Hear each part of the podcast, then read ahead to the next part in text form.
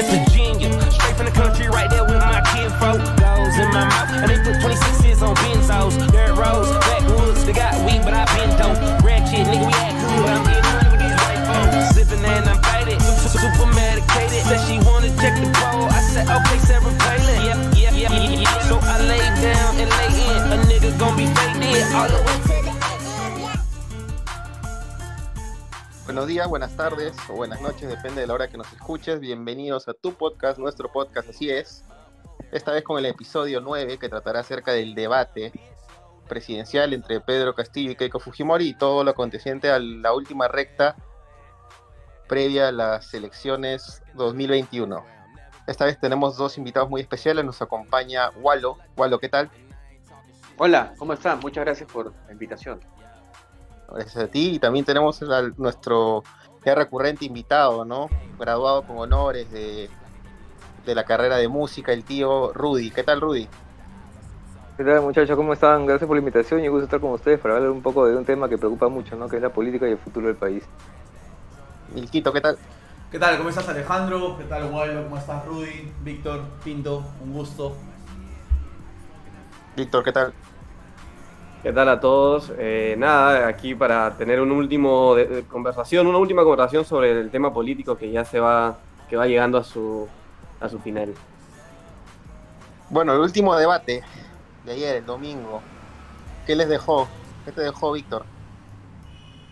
Bueno, eh, para mí es bastante simple, ¿no? A, a- a nivel debate, era, era una persona preparada, que tenía las ideas claras, tenía propuestas, tenía fundamentos para sus propuestas, tenía el cómo, y teníamos a otra persona que básicamente se dedicó a explicarnos los problemas del país, que no, yo no le quito razón en eso, dijo todas las cosas que están mal en el país, pero es que eso no era el debate, o sea, esas cosas las sabemos algunos, sin, sin ir muy lejos, Keiko también las mencionó, pero eh, lo que queríamos saber de él, o bueno, lo que quisiera saber, yo me imagino que el votante de Pedro Castillo, era cómo solucionar todos esos problemas que mencionó.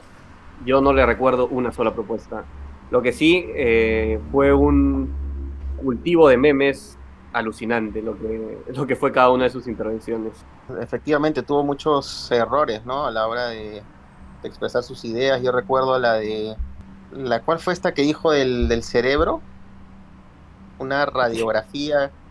No, no, no, o sea, claro, él, él quería hablar de la resonancia magnética, Sí, una pero resonancia habló de los, razona- de los razonadores magnéticos como una cosa. La verdad que, que, que sí, dejó, dejó muchos memes para, para divertirnos. Rudy, ¿tú cómo viste el debate? ¿Qué, qué piensas? Eh, ¿Ha cambiado un poco tu postura o, o sigues firme hasta el final? En, resu- en resumidas cuentas, ah, la, la nipona ha sido más concreta y lo de Castillo ha sido muy vago, ¿no? muy, muy genérico. O sea, Castillo hablaba, como dice Víctor, de las situaciones que en el Perú, que creo que todo el mundo las conoce y las ha vivido, pero en cada cosa de la que hablaba no lanzaba un- una solución. No decía, existe pobreza, pero no decía, por ejemplo, cómo, qué, o qué haría para combatir esa pobreza, ¿no? Y así todos los, casos que él mencionaba. Entonces, como te digo, su, presentación ha sido muy vaga, muy vaga, muy genérica y la, la, la nipona ha sido más concreta. ¿Tú, Walo, cómo la viste? Para mí es demasiado generoso decir más concreta, porque yo, o sea, yo el término del debate sentí que había perdido un par de horas de mi vida, porque, también. porque dije, ambos fueron el reflejo de nuestra sociedad, creo yo, ¿no? O sea, lo- los candidatos están reflejando claramente lo que es el país, un país dividido, segmentado, eh, eh, fundamentado básicamente en la ignorancia, en el resentimiento, en el populismo, o sea, estuvimos perfectamente representados en esos dos candidatos y sus oposiciones que para mi gusto fueron lamentables y no dejaron demasiado para el análisis, o sea, yo creo que nos vamos, nos, nos vamos a sentar aquí a, mencionar lo lamentable que fue. O sea, yo creo que difícilmente entre los cuatro ahí encontrado, eh, podamos encontrar algo positivo que rescatar de aquí, este, o, o de lo que vimos ayer. Como les digo, o sea, más allá de lo que dice Víctor, que tiene razón, porque evidentemente Fuerza Popular es un partido que tiene muchos años en el camino a la presidencia, Keiko Fujimori es una candidata recontra curtida en lo que son debates y todo ese tema de puyazos, y lo sabe manejar muy bien. Más allá de eso, estructuralmente su, su, sus propuestas pues son por dónde regalo más, ¿no? Por dónde regalo más, por dónde ofrezco más, y, más diera la impresión de- que en lugar de ser una candidata que pretenda ganarse la presidencia, diera la impresión de que fuera una candidata que quisiera comprar la presidencia. Entonces, y por el otro lado, pues lo de Castillo es, yo no sé si este, si el contenido de este podcast lo permite, pero supongo que si me invitaron es para que dé mi opinión.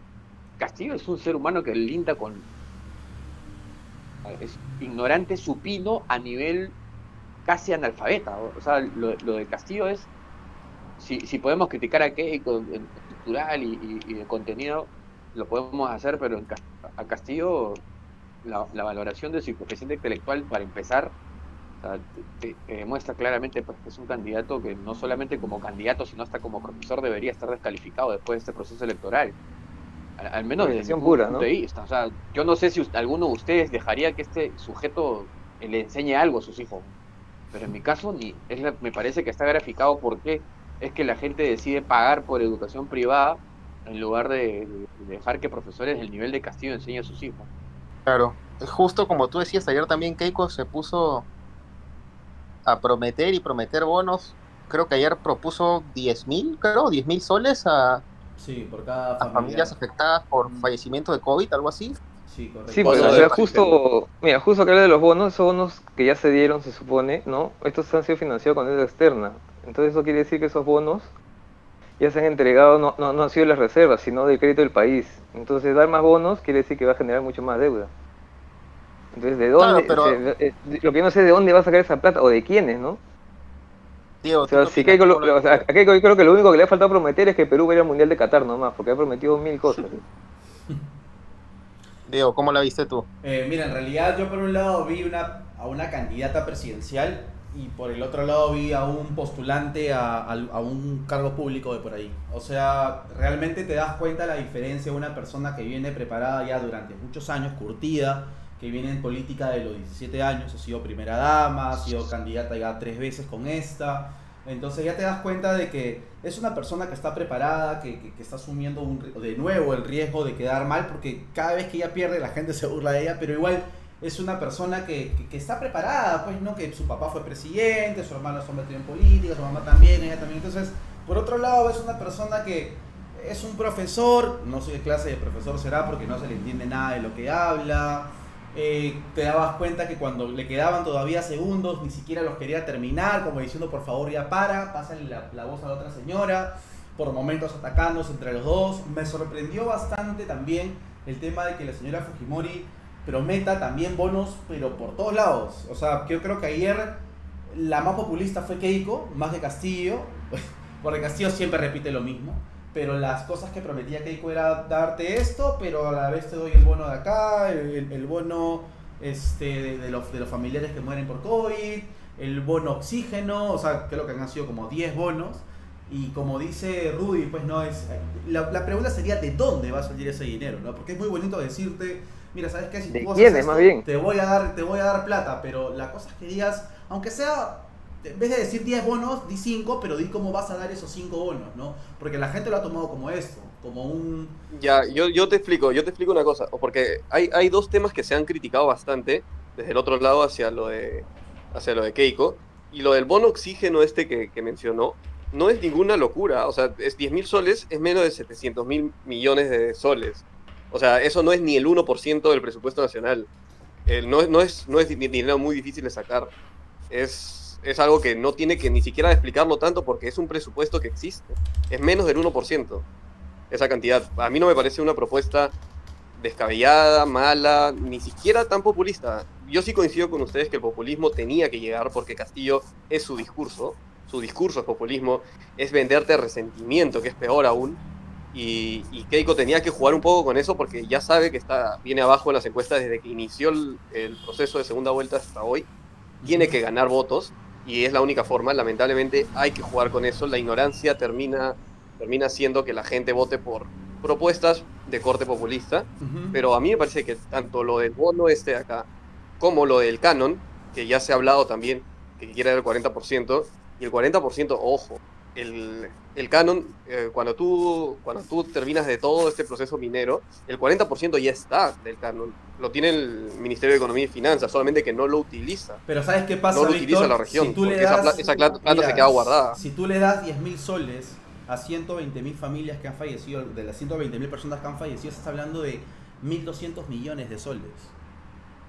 No es correcto, amigo, no es correcto. Bueno, Porque eh, el bono no es por familiar, no es, no es por persona fallecida, es por miembro de la familia. O sea, si en tu familia No, tuviste familia. cinco fallecidos por COVID, solamente te toca un bono. ya. Claro. ¿Me entiendes? Por eso, o sea, Son, son yo, como yo ayer 700 cuando escuché, cuando escuché esa propuesta a- a- anoche, yo estaba con mi, mi esposa y me quedaba mirando y me dice, ay, ¿cómo va a regalar eso? Y yo me reservé el comentario, si, si revisas mis redes sociales, ni siquiera, no dije nada porque esperé a tener la data. Porque ese tipo de cosa hay que mi- mirarla con los números en la mano, porque si no se está hablando a ciegas y se está hablando también por populismo. O sea, caemos en lo mismo básicamente, ¿no? Y hoy día un, una- un conductor, Diego Acuña, si no me parece, publicó los números de lo que implicaría un bono de, de este tipo. Ahora, este, ¿es el único país que está dando bonos por COVID? No. ¿Cuál es la naturaleza de este bono? Reactivar la economía. Y es, mi- ah, pongamos un ejemplo práctico más allá de, de- de la teoría y de lo que sonó populista. Si te pones a revisar el, el- el ejercicio de esos 10 mil soles en las manos de, de cualquier persona, eh, me parece que hay dos perfiles de personas. Un, un perfil de persona se lo va, lo va a invertir seguramente, va a poner un negocio, ¿no? Lo, lo cual es positivo. Y otro perfil de persona no va a hacer nada, se va a comprar un televisor, se va a comprar ropa, pero en cualquiera de ambos casos se activa la rueda de la economía. o sea, existe una cadena de producción que, se rompe que la gente deja de comprar porque no tiene plata. ¿no? Eh, que, la gente tenga en su mano 10 mil soles es algo recontra efectivo desde mi punto de vista para reactivar la economía. En, varios sentidos. Al final termina devolviéndose de manera IGB, no todo, no el 100%, pero un porcentaje, por lo menos 18% termina regresando. Entonces el bono más que un bono termina siendo una inversión. Y me parece, ah, me parece necesario, te digo, porque el país está paralizando. El país está paralizando, mejor dicho, está paralizado ya hace, hace un tiempo. Y estos bonos lo que, generan en el ejercicio es la reactivación de la cadena de producción, que es súper importante. Por, ejemplo, hoy día uno de mis seguidores en Twitter me dice, con esos 10 mil soles yo terminaría el, el cuarto, el tercer piso de mi casa. ¿No? Entonces habría gente que lo evaluaría superficialmente y diría, ay, mira, vas a gastar en tonterías, por decirlo de alguna manera. ¿no? Pero no, porque terminar el tercer piso de su casa significaría comprarle cemento a- al productor de cemento, significaría comprar ladrillos al productor de ladrillos, pintura al productor de pinturas, a la ferretería que lo terceriza, darle trabajo a la gente que moviliza los insumos, al vendedor de la, que está sentado en la fer- que está sentado atendiendo en la ferretería. O sea, es toda una cadena que de repente la gente no lo ve. ¿No? Y, lo mismo pasa con otros productos. Por ejemplo, tú compras un televisor y no solamente compras un televisor, le das trabajo al vendedor de la, tienda donde lo está, vendiendo, le das trabajo al proveedor de la tarjeta de- de- de- del medio de pago de VisaNet. O sea, se mueve toda una cadena, toda una estructura económica que me parece necesario reactivar. No sé, es mi opinión. Yo creo que es cierto. En parte de lo que dice Álvaro tiene razón, pero yo también me quiero ir por el lado de que, o sea, no sé qué pensará la gente después de estos debates. ¿Ha visto el de- ha- hemos visto el debate técnico, las cosas que salen en, las noticias, los informes. ¿Por qué seguir votando por Castillo? O sea, quiero ponerme, o sea, quiero ponerme a pensar por qué votar por Castillo. ¿Por qué la gente sigue, sigue pensando en votar por Castillo? O sea, no, no, no le encuentro una razón de ser. Tal vez tú, Víctor, siendo psicólogo, me podrías dar una respuesta psicológica, algo que no, no lo entiendo. A ver, lo primero es, este, recordemos que no, a ver, la información no llega a todos lados de la misma manera. Castillo tiene su sector más fuerte, es el sector E y el sector D. Le saca casi 40% de distancia a Keiko en esos sectores.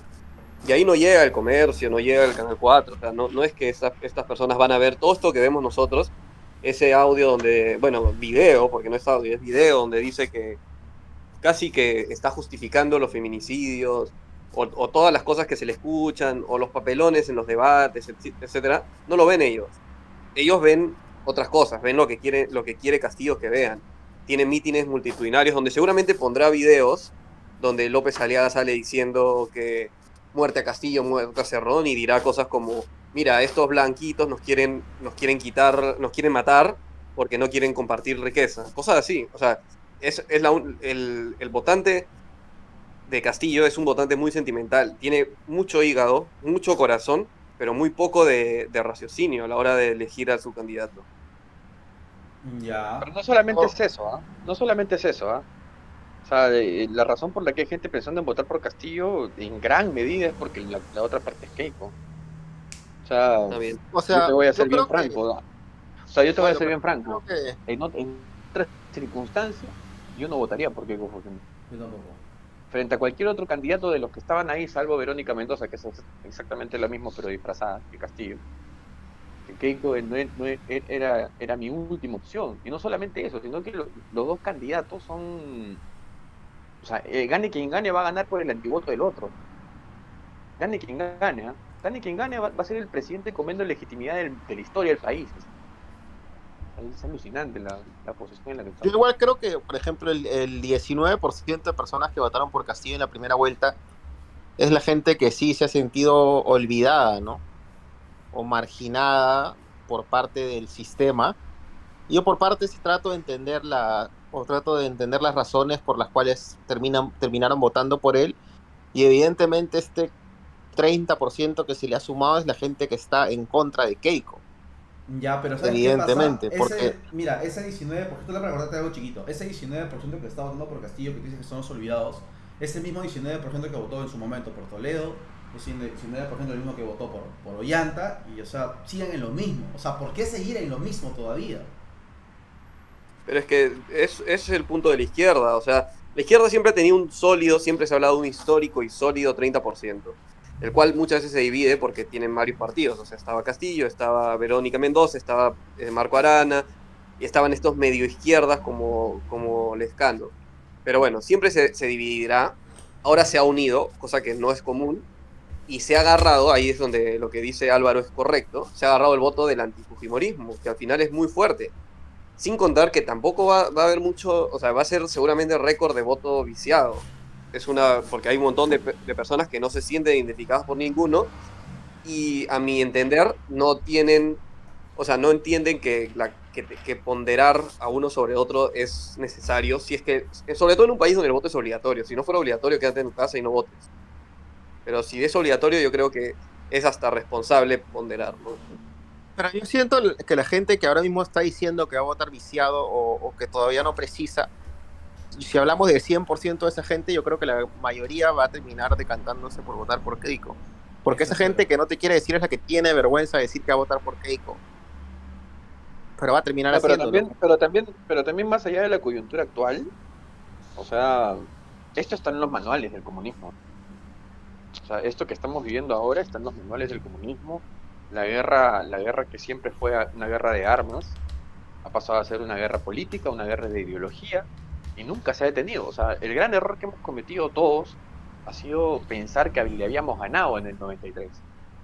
O sea, nosotros pensamos en el 93 que le habíamos, habíamos vencido al Sendero Luminoso, que habíamos vencido al pensamiento este, marxista, leninista y todo lo que implica en su ala más radical, pero ellos nunca se dieron por vencidos. O sea, algo que tiene el comunismo, que no tiene la gente de bien, porque a estas alturas ser comunista es ser ignorante, resentido o mala persona, este, algo, e- e- es paciencia. O sea, el comunismo sabe, es consciente que tiene un plan y que este plan le puede tomar 80 años y, y- y pasar de generación tras generación y se va a seguir hasta que se haga realidad. Yo les digo, sinceramente acá, hoy les digo, el futuro de América Latina es comunista. No es cierto. O sea, nosotros ya perdimos. la Ya está pasando en todos los países, ya, no- uno no por uno ya dado pasando. cuenta porque nos hemos dedicado a hacer plata, a hacer negocios, a hacer empresas y le hemos dejado la crianza de nuestros hijos a la, a la, a la, a la surdería, hermano. O sea, eh, este, o sea, sí, Keiko, todo lo que quieras. Pero este, este, lo que estamos viviendo ahora, que probablemente la salvemos, a Keiko le va a ganar a Castillo desde mi punto de vista. Pero el próximo año, o en 10 años, la vamos a perder y no salimos más. O sea, yo no le veo, yo soy franco, más allá de mi posición personal, de que yo ya estoy viendo mis papeles para irme a otro país, este, más allá de eso, este, el- América Latina ya perdió la guerra contra el comunismo. Lo que pasa es que no lo aceptamos, no, no, no, pensamos que estamos jugando, pero en realidad esto es un plan continental que tiene cientos de años. El comunismo perdió la guerra armada y a partir de ahí dijo, bueno, vamos a empezar la guerra de otra forma. ¿Cómo hacemos? Guerra ideológica, guerra, guerra política, intentaron Ha ido viendo variantes, pues. Intentaron con el Movadef, fue su primer intento, ¿se acuerdan? No le funcionó. ¿Qué hacemos? ¿Qué, ¿Cuál es el factor clave de la, de la, de la formación de ideología en las comunidades, la educación. ¿A dónde fueron? ¿Cuál fue el primer lugar que infiltraron? El SUTEP. Y si ustedes analizan la estructura del SUTEP, este, el CONARE, que es la Comisión Nacional de Rectores, es senderista. Está infiltrada hasta las narices de senderistas. Y, eso se refleja en qué? En que las principales universidades del país, como la Universidad Católica del Perú, Universidad Católica del Perú, una de las universidades con más prestigio de este país, es una cuna de caviarí. Y tú puedes revisar la cantidad de gente que sale comunista, sale leninista maoísta la Universidad Católica del Perú. La Universidad Católica, una de las, de las universidades más elitistas, más exclusivas, ha servido como cuna de adoctrinamiento para una nueva generación, una nueva camada de, de, de comunistas que estamos viendo ahorita a, a, a, a, este, a esta chiquita que, que era ondulada y ahora es lacia, ¿cómo se llama? Este... ¿Quién? ¿La Sigrid? Sigrid y toda esa gente, toda esa, o sea, le- la- una, una banda de, de- de gente, Tito Huanca, por ejemplo, este parte que se ha hecho popular en las redes sociales, que ha pasado en 15 días de, de 500 seguidores a 11.000, este, ese, es, todos esos son de la católica. Y así Pero Cato, básicamente lo que tú estás diciendo. Álvaro, es que poco a poco nos han ido absorbiendo con esa cuestión. No, es que las nuevas generaciones vienen ya con ese chip. Las nuevas, y también- las nuevas Yo creo que un error también, disculpa que te corte, yo creo que un error también es pensar de que, como muchos males, siempre hemos pensado que hay cosas que nunca nos van a llegar, ¿no? Que nunca nos van a alcanzar. Y cuando ya nos damos cuenta, ya estamos con la cuestión encima, ya. Yo, eh, a ver, lo que acaba de decir Álvaro es una reflexión súper interesante, pero yo trato de ver estas cosas con un poco más de optimismo. Yo creo que el Perú, hace bastantes años, viene siendo como que este último bastión de defensa contra el avance del socialismo del siglo XXI, que es básicamente se traduce como chavismo, castrismo, como queramos verlo.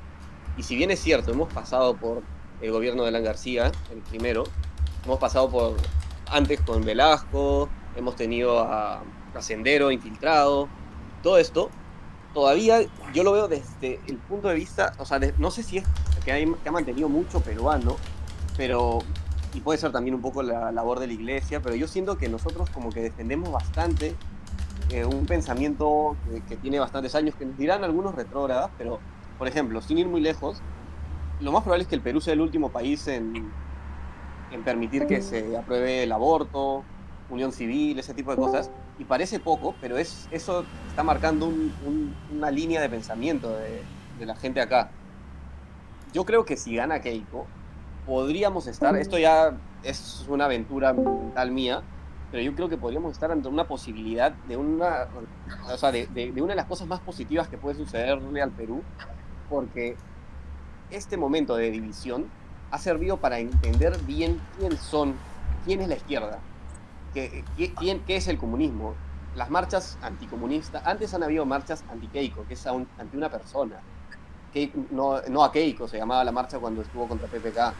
Los, los que votaban por PPK eran los PP causas. Fujimorismo versus antifujimorismo. Acá ya no es ni Pedro Castillo, ni Perú Libre, ni el lápiz, es comunismo. Se habla de comunismo, se habla de terrorismo, de senderismo, de socialismo, de chavismo.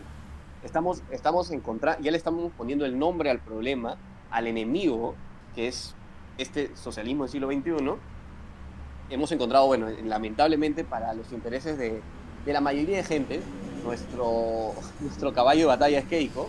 Le tocó hacer ella, no fue de Soto, no fue López Aliaga, le tocó ser a Keiko pero yo creo que con el equipo que está armando, de gente que ha sido incluso anticomunista en su momento, como Silviosi, como Nano Guerra, como Bruce, que ha sido enemigo político, El apoyo, el apoyo de Vargas Llosa es súper importante, ¿ah? Es los Vargas. Llosa, todo esto es, es una unión, que es lo que pasó en Ecuador, es una unión de, de la derecha con la, es- este factor de izquierda, una facción de izquierda demócrata, que sí hay, que, que no quiere, que quieren ser libres. O sea, lo que están persiguiendo es la libertad y no, y no este individualismo, este colectivismo que genera el chavismo, que es lo que está representando Castillo. Entonces, de ganar Keiko, yo creo con optimismo que puede ser, es un cambio hacia adelante en el sentido de, de que la gente ya entiende quién es el enemigo, ya entendió qué es el comunismo. Antes no lo sabían, Sendero, no se tocaba el tema. Esta elección Pero, Víctor, para mí ha dado bastante que Víctor, hablar no sé, al respecto de eso. Ese 40, y- ese 48, 49 o 50%, la mitad de la población que está que piensa votar por Pedro Castillo, al final, o sea, ellos no creen de, de lo que tú dices. O sea, ellos no hablan de comunismo, ellos, ellos Nunca dicen lo creyeron. Nun- Nunca, nunca lo creyeron. Ojo, eh, un 30%. Hay otro 10 o 15 o 20 que es antifujimorista y nada más. Yo creo que otro candidato ahí con, con buena campaña, por ejemplo, López Aliaga, ¿no? Porque De Soto para mí no le interesaba mucho ser presidente. Yo creo que su campaña no hubiese sido tan buena en segunda vuelta y posiblemente perdía. Pero creo que López Aliaga sí tenía, aparte de los recursos, tenía las intenciones de pelear y yo creo que él sí podía haber este, hecho un mejor papel. Pero, pero yo lo veo así, ¿ah? O sea, a mí me parece que sí. Sí, no, pero yo me refiero a- 15% que odia a Keiko nomás. Ya, pero ese 15% que odia a Keiko votaría por Chávez también, pues, No creo. antes de votar sí. por Keiko. Yo no creo. Ya, pues entonces, entonces esa, a esa es gente que no sí, tiene sí. miedo al comunismo. Ojo, ojo, del antifujimorismo, que es el partido político considerado, por así decirlo, ¿no? El partido político más grande del Perú, que es casi el 50% de la población, ¿cuántos están votando por Keiko?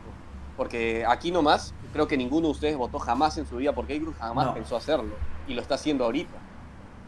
La verdad Claro. que sí. Entonces, entonces, y ustedes podrían haberse, ustedes o alguno de ustedes podría haberse sido identi- identificado dentro de ese ex partido político, en comillas, antifujimorista.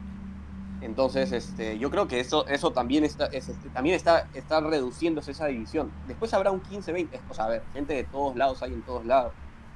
Si hasta en Willax, en la encuesta de quién ganó el debate, había un 5% que decía que Castillo. De todo vas a encontrar, pero yo creo que este es, no sé, yo lo trato de ver de esa manera. Mira, a mí lo que realmente me. me- me- Muchachos, ¿y ustedes qué creen que pase con el... Sí, sí, habla Pinto, habla Pinto. Habla, habla. Ah, no, yo, yo lo que decía es que a mí lo que, a mí lo que realmente. No, no, me- que yo iba a cambiar de tema un poco. Ah, no, yo simplemente quería terminar este punto diciendo que a mí lo que realmente me sorprende que viendo los ejemplos que diariamente lo vemos desde hace muchos años con Cuba, Venezuela, le está pasando a Argentina. En Argentina no hay carne. O sea, es increíble que el país que creo que consume más carne y, y da más carne al mundo no tenga carne. En Colombia están queriendo poner la izquierda viendo todo lo que está pasando. En Bolivia ha sucedido, en Uruguay ha sucedido, pero la gente sigue creyendo en estas personas. Y eso es lo que a mí realmente es como que tú no entiendes. Tienes que vivirlo para realmente decir, vaya, si era cierto. Pero hay gente... es, es increíble. Mira, verdad. Mira, y, y yo lo dije ya una vez y lo vuelvo a repetir, o sea, yo prefiero que tú me digas, yo voy a votar por Pedro Castillo por esto, por esto, por esto, y normal, respeto, a que me digas que vas a votar en blanco, pues, huevón. No puede ser que... huevón. ¿Cómo? Como cierta persona que está, como- o que te hagas el gil como cierta persona que está con nosotros y no quiero decir quién es, pero que sabe que estoy hablando de él. O sea, o sea, yo prefiero que me digas que vas a votar por Pedro Castillo antes que me digas que vas a votar en blanco. O sea, ya todos tenemos mayoría de edad como para permitir que alguien decida por nosotros, ¿no? Mira, ojo que, ojo que el Y lo que yo siento es que la gente que vota en blanco Ya, ojo que el voto es secreto. Y yo siento que la gente que vota en blanco simplemente es porque, porque le da vergüenza decir por quién va a votar o porque simplemente quiere decir al final si algo pasa, yo no tuve la culpa, yo no fui, yo no voté.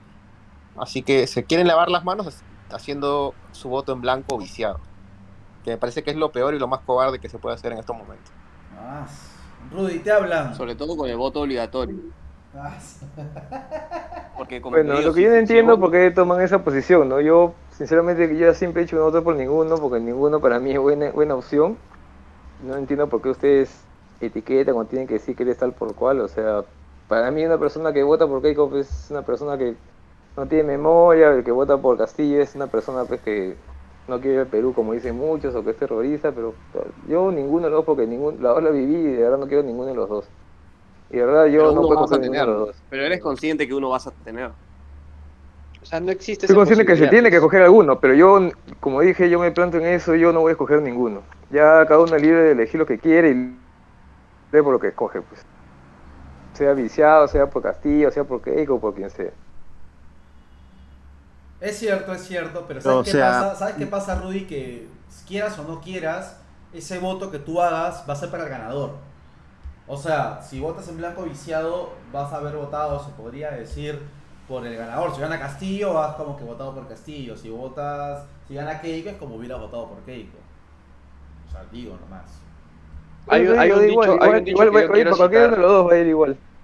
quiero, quiero citar una, una, una- unas palabras de Dante, Dante Alighieri. Ay, De hecho, alguno de acá sabe quién es.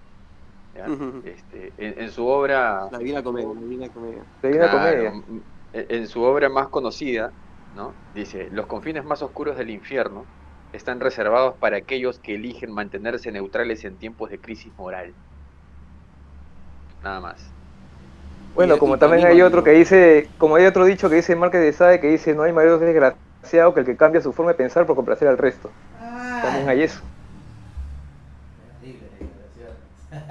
Pero tú no vas a Entonces- complacer al resto. Posesión. No, porque yo no busco complacer a nadie, simplemente esa es mi elección y punto, nada más. O sea, de ahí a que Pero la gente quiere decidir estar por cuál, eso, Espero que eso eso no lo haya, uno, ¿no? que Como eso te no lo digo, haya oído. yo, yo puedo, y como te digo yo, ¿no? Yo puedo decir que, que para mí lo que tengo que hay gente que es no tiene memoria y que puta no le interesa nada y que se han vuelto patriotas de la nada, como que si votan por No, Castillo pero, eres pero, pero y eso, eso final- tendrías, eso caería en alguien que va a votar por Keiko, o sea, conscientemente, o sea, en Claro, primera pero es vuelta. que por ¿me eso- entiendes? O sea, es que el por- que es haya que- es que votado por Keiko digo. en primera vuelta le cae eso, pero ahorita a mí Keiko me parece corrupta, me parece lavadora de activos, me parece narcotraficante, me parece, puta, todo lo negativo que puede existir. Es que no es que parece, Pero es aún es- así- el tema es que no puedes es que- achacar a alguien de algo que no es, ¿entiendes? A eso voy. O sea, si no voto por, por Keiko, por ejemplo, puta, soy terruco. Si no voto por Castillo, soy corrupto. O sea, puta. O sea, la No, weá es no, así, no, ¿no? O pero sea, por todo lado, es que- por todo lado te, te hacen barrar, weón. Es que, o sea, lo que pasa es que lo que dice Álvaro es cierto. O sea, él está, él está eh, dando una opinión sobre lo que es Keiko para él. Es corrupta, lavadora de activos, narcotraficante, etcétera, y cualquier adjetivo vamos a poner todos los negativos que pueda tener. Y Castillo tiene los suyos también. Es comunista, es socialista, es, es improvisado. El tipo claramente es un títere. Este, También tiene ahí. vínculos con Sendero Luminoso y de hecho también Tiene con el narcotráfico. Y, Que y y con- Ya, entonces, También. tú ante eso, tú dices, ¿qué prefiero que me gobierne? ¿Una corrupta como ha sido toda la vida el Perú? ¿O que me gobierne lo- el enemigo más grande que hemos tenido en la historia? O Que también es corrupto. es mucho más, y también es corrupto además. Sendero es mucho más dañino y ha sido más nocivo de lo que ha sido, no sé, Chile en la guerra del Pacífico. O sea, para mí, para Yo mí me parece dije, que, que- yo les que dije no ya, el por- narcotraficante también hace terro- el terrorismo, también mata y todo. ¿O crees que el, terror, el, el narco te da besito y te manda flores? La única diferencia No, creo no. para mí es que de repente me equivoco que no te mete, no, no, no, no, no te tumba a veces te torres eléctricas humantes y eso, pero al final es la misma desgracia, tío, es la No- misma no vamos a trabar, no Como vamos dije, ¿no? O sea, al final, mira, al final, al final vas a estar peor con uno que con otro, pero igual vas a estar jodido. ¿No? Con el otro quizás vas a mantener Ah, pero rato, lo que tienes quieras, claro. pero vas a estar Pero jodido, lo tienes claro, pero con el otro va a estar claro. O sea, como te digo, o sea, es como un partido, ¿no? Como te puede meter así como 7-1 Alemania y o puedes perder 2-0, pero igual ya perdiste ya. Más o menos, pero Claro, igual ya pero, perdiste. Tú- pero, Pero Rudy, no es lo mismo perder algo 7-1 importante. que 2 a 0, bro. Pero el resultado es que ya perdiste igual. Eso no, que Pero ya perdiste no, lo cambia nadie. Es muy diferente. Rudy, pero tú ¿Sabes qué lo acabas de cambia? decir- que, hay- que puede jugar tal vez otro partido después y con un 0 abajo se puede levantar. Con un 7-1, ¿quién te lo levanta? Claro. Ese O sea, a mí me preocupa lo que tú has pusiste dicho, un, Rudy, pusiste, un, porque- pusiste un ejemplo exacto, weón. Ujú. Y porque tú mismo dices, o sea, con unos, con uno vamos a perder más. O sea, tú lo tienes claro y aún Claro. así prefieres, pre- prefieres morir O sea, con tu moral. Yo, Yo sabes qué pienso, mira, es- Es que no se, es que no se Permíteme trata de decir- moral. mira, permíteme Es- decir una eso no tiene- cosita, Eso no tiene una nada con cosita. moral, ¿no? Una cosita. Yo creo que en Rudy está representado un alto porcentaje ¿ah? de gente que no dice por quién quiere votar o por quién va a votar por vergüenza. Y que va a votar. ¿ah? O sea, Rudy no tengan duda que va a ir a la, a la- a la Cámara de Votación y va a emitir su voto y va a votar por uno de los dos. Pero prefiere no tener la mancha pública de que la gente Pero sepa de que por quién votó. A mí, mira, ¿Me entiendes? lo que Y- diga la y gente, como eh, me él, interesa- hay un me- me interesa tres montón de gente, Bien. un montón de gente que va a votar por uno de los dos, ¿ah? pero que te dice que no va a votar por nadie. Por un tema de, de- de mantener. Yo también creo eso, una cosa, una cosa, escondido. una, una cosa es lo que ustedes un otra cosa es lo que sea. pues. Una cosa, Mira, ustedes pueden suponer digo, lo que quieran eso- y es válido, pero eso no quiere eso decir me- que yo lo vaya a hacer. Hay un Claro. voto O sea, escondido. yo puedo suponer, yo, puedo ti, suponer que tú eres tal cosa, ¿no? Estoy hablando Pero- de- de- del voto escondido que hay. Hay un voto escondido Claro. de todas maneras. Ah, de hecho Ojo, que hay a de todas maneras, eso, hay de todas maneras. Eso, ¿por qué te digo que para mí es medio preocupante? Porque no sé si ustedes habrán visto lo mismo que yo, pero yo veo mucha gente de esta digna o con memoria que no piensa votar por ninguno, este, y te dice por qué no va a votar por Keiko. Y te lo dice todos los días, para decirte por qué no vas a ser como tú, como tú Álvaro, como tú Diego, como tú Quinto, que están cambiando su voto, de, de- porque, han porque es segunda vuelta y no hay de otra. Y te va a decir por qué ellos no van a hacer lo mismo que ustedes. Pero no te dice de, de- de Castillo. De Castillo, ¿no? Nunca te dice de Castillo. Pero es- esos dile los que te dicen que no con Castillo. Pues yo ya dije que por qué no quiero votar con Castillo, por terrorismo. Yo he decidido eso más que cualquiera, creo, y obviamente no voy a preferir esa porquería. Pues. Pero tú ya hiciste- Entonces, es, es- eso Pero tienes que decirle a alguien. Y está bien, pues, tío, pero al final. Atacabas a todos menos a Verónica y después todos sabemos que votaste por Vero porque alguien puso una foto. Claro, yo voto por Verónica, yo no digo, yo no digo que no.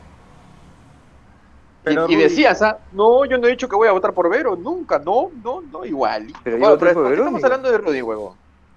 No, no, o sea, simplemente- acá con el. No, simplemente era porque es un punto de vista diferente, porque creo yo que eh, Álvaro, eh, Alejandro, Víctor y yo hemos dejado puesto en claro por quiénes íbamos a votar, ¿no? Y nosotros estábamos preguntando sobre las personas que sus votos eran nulos, viciados, que no estaban seguros, el por qué, y pregunté Mm. también qué pensaban los que, o sea, que, que para mí no, no sabía qué, qué pasaba por la mente de las personas que votaban por, por Castillo, pero fuera de... Piensan los que no piensan.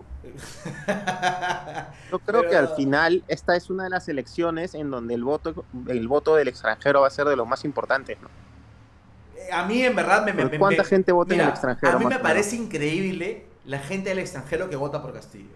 Viven en un... O sea, los- los- Oye, por pero ejemplo, ojo, ojo, ojo, ojo, que ahora que tocan ese tema, la Verónica ganó en el, en el extranjero. ¿no? Es que es diferente. Yo creo que Castillo y Verónica son totalmente diferentes. Porque yo creo que Verónica... O se sea, Verónica te puede engañar No, a ti, no, pero no, no, no, no, no, no. Yo te voy a decir por qué no son totalmente diferentes.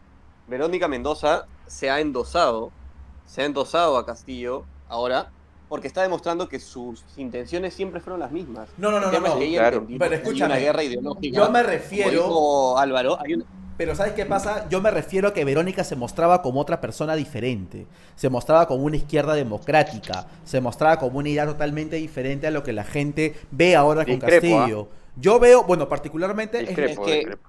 Es que, es que eso, eso en, en- en algunos discursos, la Pero es gente que no un aparentó. poco de conocimiento Oye, entiende pero escucha, que era escucha. un socialismo puro y duro, le- Verónica. Por lo Pero- menos para pero Víctor, simple, ¿ah? Pero Víctor, Diego, Víctor, Diego, ella desde el primer día dijo que también iba a cambiar la constitución. Exacto. Lo que Para pasa mí es que no- hay ah, dos formas. O sea, ella nunca fue moderada. Lo que, lo fue que moderada, hizo, fue, hizo fue disfrazar su, su chavismo, su comunismo, con progresismo. De progresismo. Yo creo que nunca... Agarró todas las luchas de minorías sociales, LGTBI, el matrimonio igualitario, pobres, pues. este, El aborto. igualdad del hombre y la mujer, las feministas, ¿no? Lo que hicieron en Argentina con éxito, por cierto. O sea, en, en- en- en Argentina el éxito de la, com- de la, de la campaña terror, terrorista, digo, este, comunista, fue, fue utilizar a las feministas. ¿O ustedes han vuelto a ver una de esas marchas multitudinarias en Chile o en Argentina, las feministas cantando sus himnos con jugo, creo que salían cada tres días? ¿Ahora ustedes ven eso? No. No, también un ¿Ya se poco el? COVID, ¿no? Un poco, el- un poco la pandemia. Nah, pero a- hoy día han habido como mil personas afuera del Congreso de la República marchando por el por, por, por el Congreso, por la por la ley de la U. Así que no me digas que es por COVID, pues hermano. No, no, no, pero sí, o sea, a ver, lo, lo que dice es cierto. La guerra, la guerra que, que bastantes veces lo hemos mencionado, la guerra de la lucha de clases, si bien es cierto, en Sudamérica existe todavía, porque hay un montón de diferencias sociales, se modificó, hace rato se fue modificando hacia una guerra cultural, donde, donde entran estos, esto, o sea, tienes que buscar otro aliado, pues si ya no, si ya no va a ser el poblador, que, que no lo puedes hacer entender que su trabajo en verdad es este dinero, que la empresa da dinero, etcétera. Si eso, eh, eso ya, si él ya lo sabe, tienes que ir por otro lado. ¿Y, y dónde, dónde atacas? Otra población, entre comillas, vulnerable. Comunidades, o sea, minorías sexuales, mujeres, ese tipo de cosas. O sea, esa es, esa es la razón. Eso apeló Verónica. No terminó de, de calar su mensaje porque si no hubiera hecho más votos que Castillo. Claramente la izquierda. Es que acá no estamos en ese nivel, ajá. Acá no estamos en el nivel que está en Argentina, o sea, la, la, la, la ideología de género acá, el nivel al que ha llevado en Argentina, ejemplo. ¿no? Todavía. Porque es lo que te digo, Perú es un bastión para mí de defensor de, de este tipo. Nos podrán decir retrógradas lo que quieras, pero para mí Perú funciona como bastión y por eso es que yo veo con optimismo que la posibilidad de que gane Keiko, porque Verónica Mendoza ganar. quedó desnudada, desnudada ante la opinión de la gente, o sea, lo saben todos, lo saben los progres, lo saben los, los de derecha, lo saben los de centro, los liberales. ¿Es acá o nunca? Ajá, exacto. Todos han entendido quién es Verónica Mendoza, todos han entendido quién es Vladimir Cerrón. Entonces, el próximo candidato de izquierda, ¿qué va a tener? O sea, va a tener que empezar de cero. Verónica Mendoza tiene igual de, casi igual de elecciones que Keiko. So- eh, y ya, ella, o sea, yo creo que su carrera política está totalmente herida de muerte. Y, salvo que gane Castillo, que no creo. Y eh, pero Castillo desaparecerá porque lamentablemente, te digo de corazón, a mí no me cae mal, me, pare- me da pena incluso. Yo le deseo lo mejor después de las elecciones, que haga su vida, que todo. Me parece que es un tipo que lo metieron, lo metieron a ser presidente, no se esperó llegar a este punto, está peleando contra un, ahorita está contra un este, viejo zorro, bueno, una vieja zorra, pero suena peor, este, médico en política, pero... Entonces, entonces por eso se le ve, escribiendo, me por- está escribiendo. por eso se le ve tan mal. por eso se le ve tan mal a, a cómo se a Castillo frente a, a Keiko también los debates. O sea, Keiko está curtida, pero hace años. El tipo lo han metido de la nada. Entonces, yo creo que. Y, sí- si y encima rodeado gana- de gente de mierda. Claro, entonces yo creo que si Keiko gana, eh, puede terminar siendo bastante positivo. A mí me para- sorprende. Para el país en todo sentido. de Me verdad- parece que su, su equipo es muy interesante. A mí me sorprende que el, el voto extranjero tenga algún porcentaje para Pedro Castillo, sobre todo la gente que vive pues, en lugares como Estados Unidos, donde el, capitali- el capitalismo es por real excelencia, lo primero que hay, y viven tranquilos con comodidad. ¿Pero por qué te sorprendería? A mí me sorprende porque, o sea, ellos viven del capitalismo, pero no, quieren que en el Perú vuelva el comunismo. O sea, es, es increíble, en verdad. Yo, En- no, pero Estados. Unidos, tranquilo, ¿ah? Estados Unidos va a ser de Keiko, no, sin problemas. Que te preocupen, entre comillas, porque es poca gente, en los países nórdicos, esos que creen, porque son, a ver, una cosa es la gente que se fue del Perú en los 80, y otra cosa es la gente de nuestra edad que vive en esos países que cree que eso es izquierda y que Perú está debatiendo izquierda versus derecha. Una izquierda como la suya, la izquierda de, qué sé yo, de Nueva Zelanda, creen que Castillo, porque no, no se informan más, y dicen, ok, izquierda de su derecha, voy por izquierda porque soy un millennial. Pero eh, esa gente es poca. Yo, yo creo que la gente en la mayoría, o sea, va a ser aplastante el voto extranjero y no, no va a haber problema con eso. ¿Y ustedes, muchachos, qué cre- ustedes creen que pueda llegarse a hablar de un fraude electoral o no? Mm, es que yo creo que el, el señor Arenas, Posible. Salas Arenas, si no me equivoco, el jurado nacional, eh, está envuelto también su hermano, si no me parece, con, con, con temas del Movadef. O sea, hay cosas bien graves, se han renunciado dos, dos, ma- dos magísteres de- del jurado nacional. O sea, hay cosas que están sucediendo extrañas. O sea, para mí de por sí es extraño que ya haya pasado Keiko junto con Castillo, ¿no? Porque justo lo hablábamos en programas anteriores que la única forma de que salga Castillo era que pase Keiko y la única forma de que salga Keiko presidente es que salga junto con Castillo. Entonces, eh, Es el único ganable. son, son cosas bien, bien extrañas que están sucediendo. Espero, espero de verdad que no existe el fraude, porque creo que yo, si, si vamos a votos reales, creo yo que también el Fujimorismo va, eh, va a, a ganar.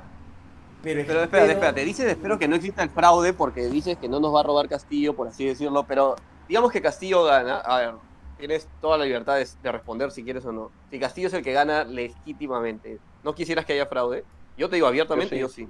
Mm, sí, Yo la sí. verdad es que sí, la verdad es que sí. La verdad. La verdad es que quien para mí el gane- fraude- Mira, para mí el fraude es malo salga, si es a quien favor salga de- igual de va a haber pataleta alguno de los dos. Ajá. Exacto, el fraude va a el ser a fraude favor es de malo si, es para que gane Castillo. Exacto. Porque. Quien gane va a pataleta quién- igual. Ya sabemos quiénes Ninguno va a aceptar el- perder. el Jurado Nacional, la OMPE. Ojo, yo sí estoy convencido. Dicen que también a De Soto y a Lescano, pero yo estoy convencido que a Porky le han quitado votos. O sea, le vienen quitando votos de las encuestas que lo ponían séptimo y terminó quedando tercero. Y. ¿Y cómo se llama? Y, y estoy segurísimo que él está segurísimo y ha mandado, y ha, ha denunciado y ha mandado pruebas. O sea que a mí me parece que sí le han quitado votos y, y no me sorprendería que a De Soto y a Lescano también para esta situación, porque al final el presidente que quieren meter es a Castillo.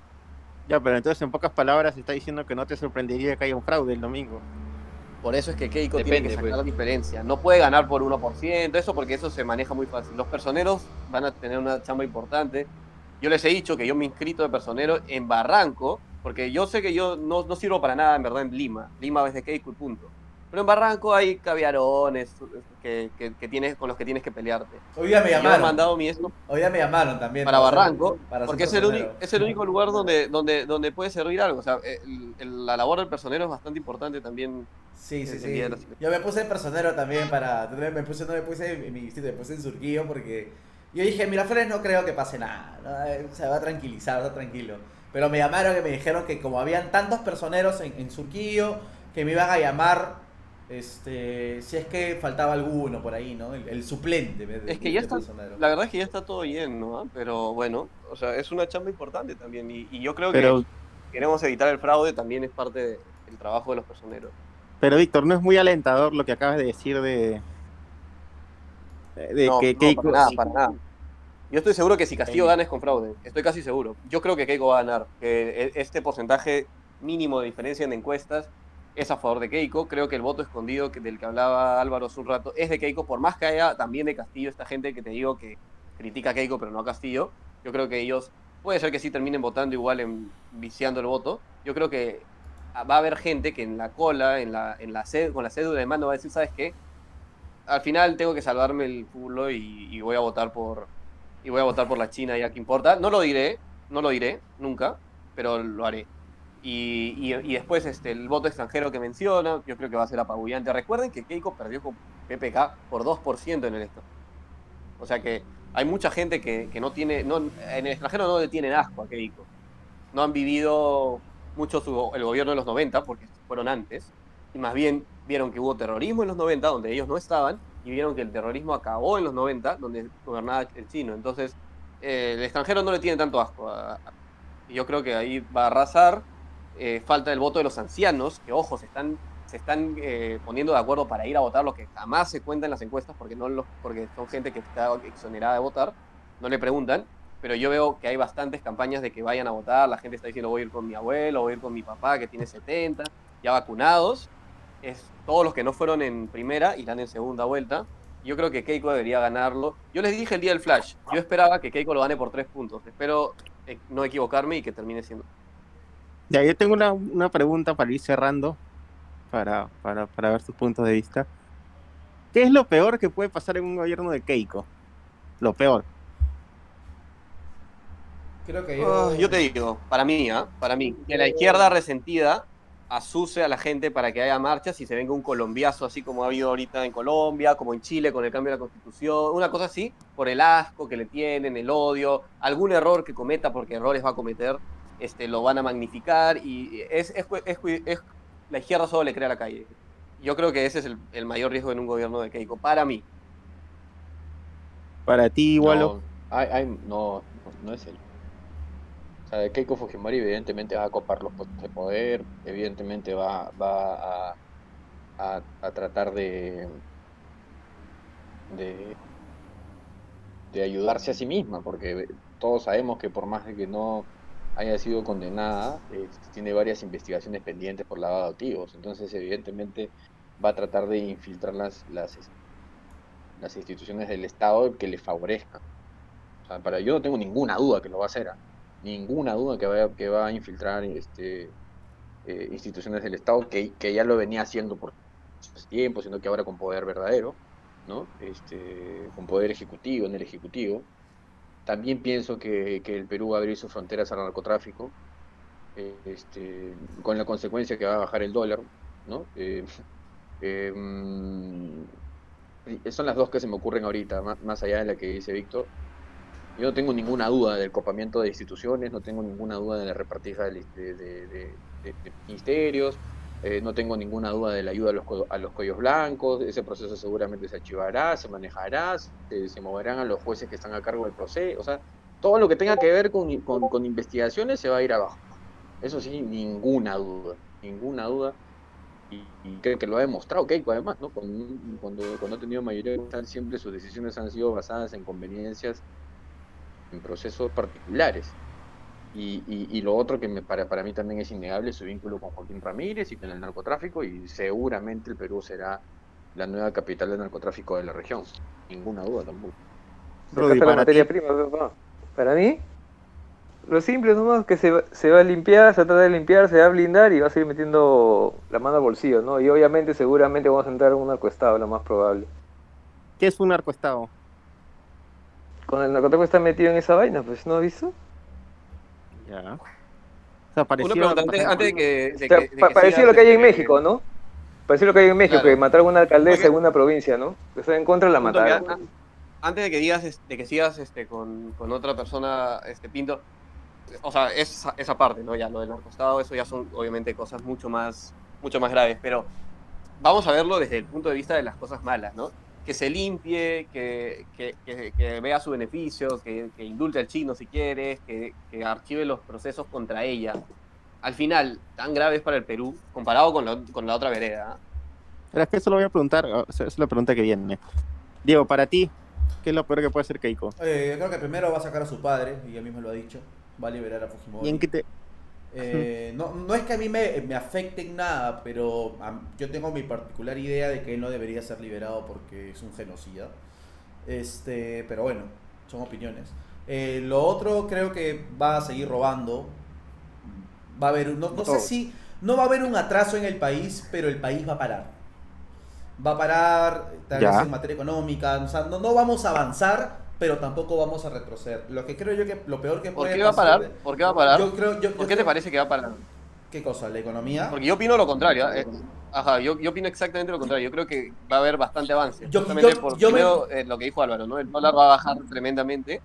Segundo, que ella, yo creo que este, ya sea con bonos, ya sea con, para mí, el equipo que tiene, que es en algunos casos espectacular. O sea, y yo creo que ella sabe, es consciente de lo que es, por ejemplo, Neuhaus, lo mencionó como cuatro veces. Es debate, cierto. porque Todos fuimos testigos de lo que hizo en, el- en los Panamericanos. Bruce en vivienda es capo. Rospigliosi a mí me parece, ya se los he dicho antes, el mejor ministro del Interior de los últimos 50 años. Eh, Nano Guerra a mí no me gusta, pero bueno, ahí. Eh, igual es un ministerio, va- va- estará metido ahí en el tema ambiente, que no, tampoco es que defina tanto. Yo creo que la- eh, lo del canon es un, es un tema que podría sacar de pobreza a un huevo de gente. O sea, como, como si nada, un 5% de pobreza se disminuye solo en un gobierno, que eso sería récord. Yo no creo que económicamente baje. Yo creo que las, las consecuencias van por otro lado. Y si es que se para, yo creo que, y te juro, ¿ah? que yo estoy convencido que solo sería culpa de la izquierda que eh, alborotadora que, que, que- que llene las calles. No, y otra cosa, y otra cosa, ¿no? Para mí terminar, eh, lo primero que peor que pueda pasar es que van a haber todavía problemas con la izquierda y van a haber, para mí podrían haber ataques terroristas. Puede volver el terrorismo, de alguna u otra manera. No se van a quedar tranquilos que su candidato pierda. Yo lo veo de esa manera. Bueno, eso ya es otra cosa también, ¿no? Por eso, como te dije, de los, la- de los lados va a haber va a haber pataletas si gana uno u otro, de todas maneras. Y Diego, para ti, lo peor que puede pasar con Castillo. Paso, para mí es un retroceso de 50 años. Inversiones se van, el, dólar se dispara, hiperinflación, migración extrema, eh, un retroceso de 50 años para el país. El que, y que eso no, que, que no se termine la izquierda durante unos 30, 40 años. Rudy, para ti. Lo más preocupante es el tema económico y las inversiones, más que todo. Eso es lo más preocupante. Porque, como dicen, sería un estancamiento, ¿no? Y un retroceso. Waldo. Es evidente, pues, ¿no? Eh, lo primero es la... O sea, el tema con, con Keiko es que podemos suponer las cosas que va a hacer, ¿no? Pero con Castillo no tenemos ninguna duda, porque lo, lo, vive diciendo, ¿no? O sea, él, él vive diciendo que el gana las elecciones el, 20 el, primero de agosto este, va a- a convocar a la Asamblea Constituyente y va a eliminar el Congreso, lo vive diciendo. Entonces, claramente, la- la- el cambio de la Constitución, como ya adelantaron también, la Constituyente va a estar conformada por gente del pueblo, ¿no? campesinos y esto, pero en realidad van a ser sus amigos.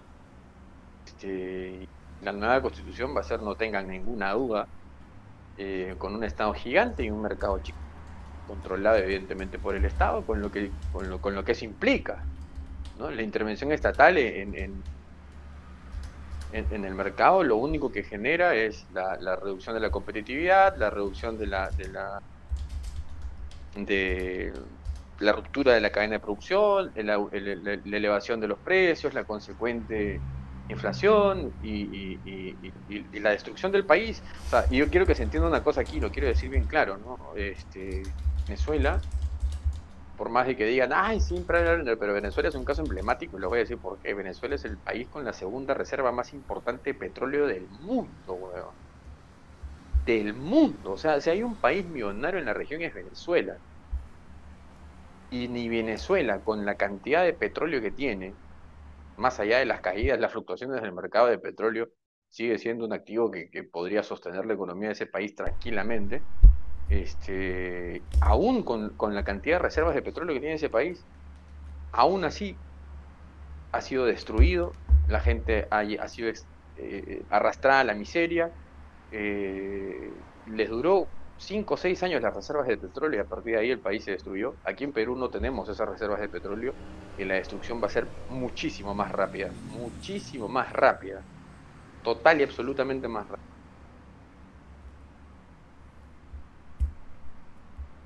Es cierto, para ti, Víctor, ¿qué Víctor, ¿y tú para finalizar? Bueno, este, yo coincido, suscribo prácticamente todo lo que ha dicho Álvaro. Para añadir, nuestro petróleo, por así decirlo, son la, son la minería. Eh, Castillo, no, solo, no solamente ya sabíamos que es antimina, sino que ayer dijo directamente en el debate que no va. Fue, fue claro. Eh, o sea que si es que si es que algo nos podía haber aguantado un ratito eh, la economía, era la minería, no va a haber. No va a haber minería, no va a haber inversión extranjera, como ya dijeron. Eh, el dólar se va a disparar, va a haber inflación desde, ojo, desde el día que gana las elecciones, el día siguiente, no desde que asume, desde el día que gana, porque el dólar se va a 4.50 y, y las cosas van a costar el doble, después costarán el triple, después el cuádruple y así. En, en un año estaremos pagando eh, 24 soles por un kilo de harina y es así, o sea, es algo que yo, en caso gane él, estoy convencido que no viviré, por lo menos no acá, o sea, lo veré desde, desde fuera, no, no, no hay forma de que yo porte un gobierno así. Venezuela, desde que está Maduro, se han ido 5 millones de venezolanos. Maduro, ¿ah? no te digo Chávez, Maduro, desde que está Maduro, 5 millones de venezolanos se han ido del país. Y en Perú va a ser similar. Ellos han dicho, o sea, están los audios de Bermejo donde dice que se piensa quedar, quedar en el poder. Castillo, eh, literalmente, como, como decía Walo hace un rato, ¿no? Keiko, podemos suponer un montón de cosas. Castillo prácticamente está amenazando de que nos va a destruir. O sea, está amenazándonos con miseria. Está en su discurso, está en sus propuestas, está en su plan de gobierno y está en su equipo técnico. Eh, eh, totalmente, o sea, para mí es darle la oportunidad de que, es, de que sea presidente, es ya sea vo- votando por él o, o no votando por él y no votando por Keiko, o sea, votando en blanco, viciado, es complicidad. O sea, al final estás jugando para él sin querer. Y sí, es un peligro, es un peligro latente. Yo espero que quede en esto, en un susto, y, y ya sigamos avanzando. Y para ti, Alejandro, tú no has respondido a la primera pregunta. ¿Qué es lo peor que puede pasar para ti si sale Keiko Fujimori como presidente? O sea, para mí si sale Keiko va a ser un típico gobierno peruano, pues, de los últimos años, ¿no? O sea, roba y hace obras. Hmm, Bueno, bueno. Nada más, la verdad. Y con Castillo, ¿qué es lo peor que puedes esperar? Nos vamos al diablo, la verdad. Y literalmente nos vamos al diablo.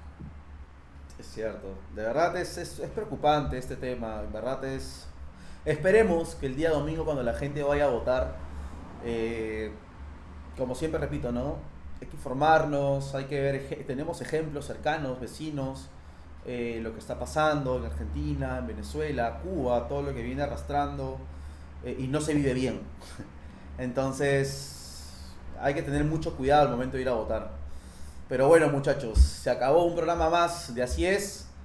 Le agradecemos, Walo, unas últimas palabras. Agradecerles a ustedes, de verdad que el tiempo se ha pasado rápido y suele ser así cuando uno la pasa bien, con amigos, conversando de cosas importantes.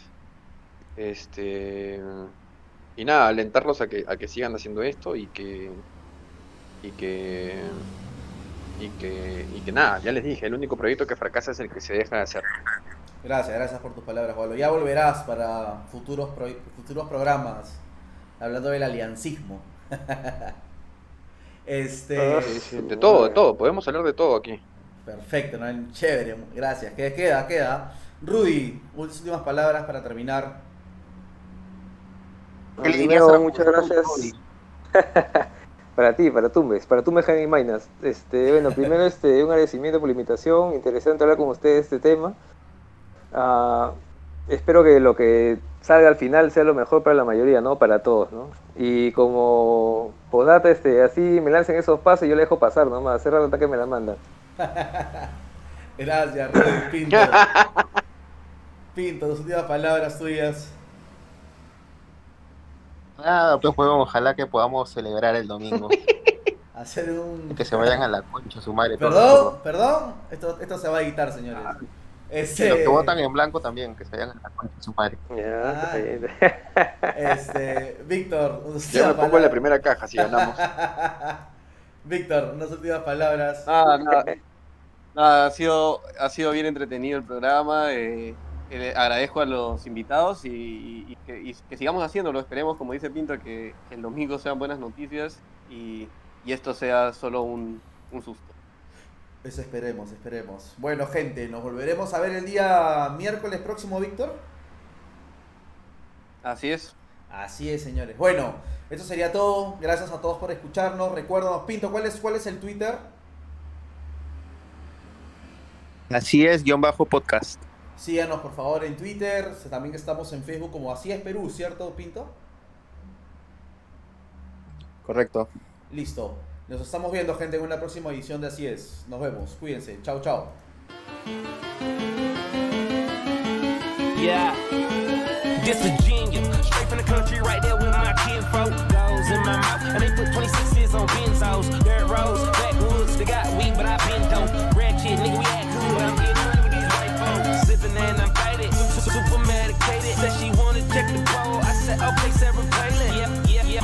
So I lay down and lay in. A nigga gon' be faded all the way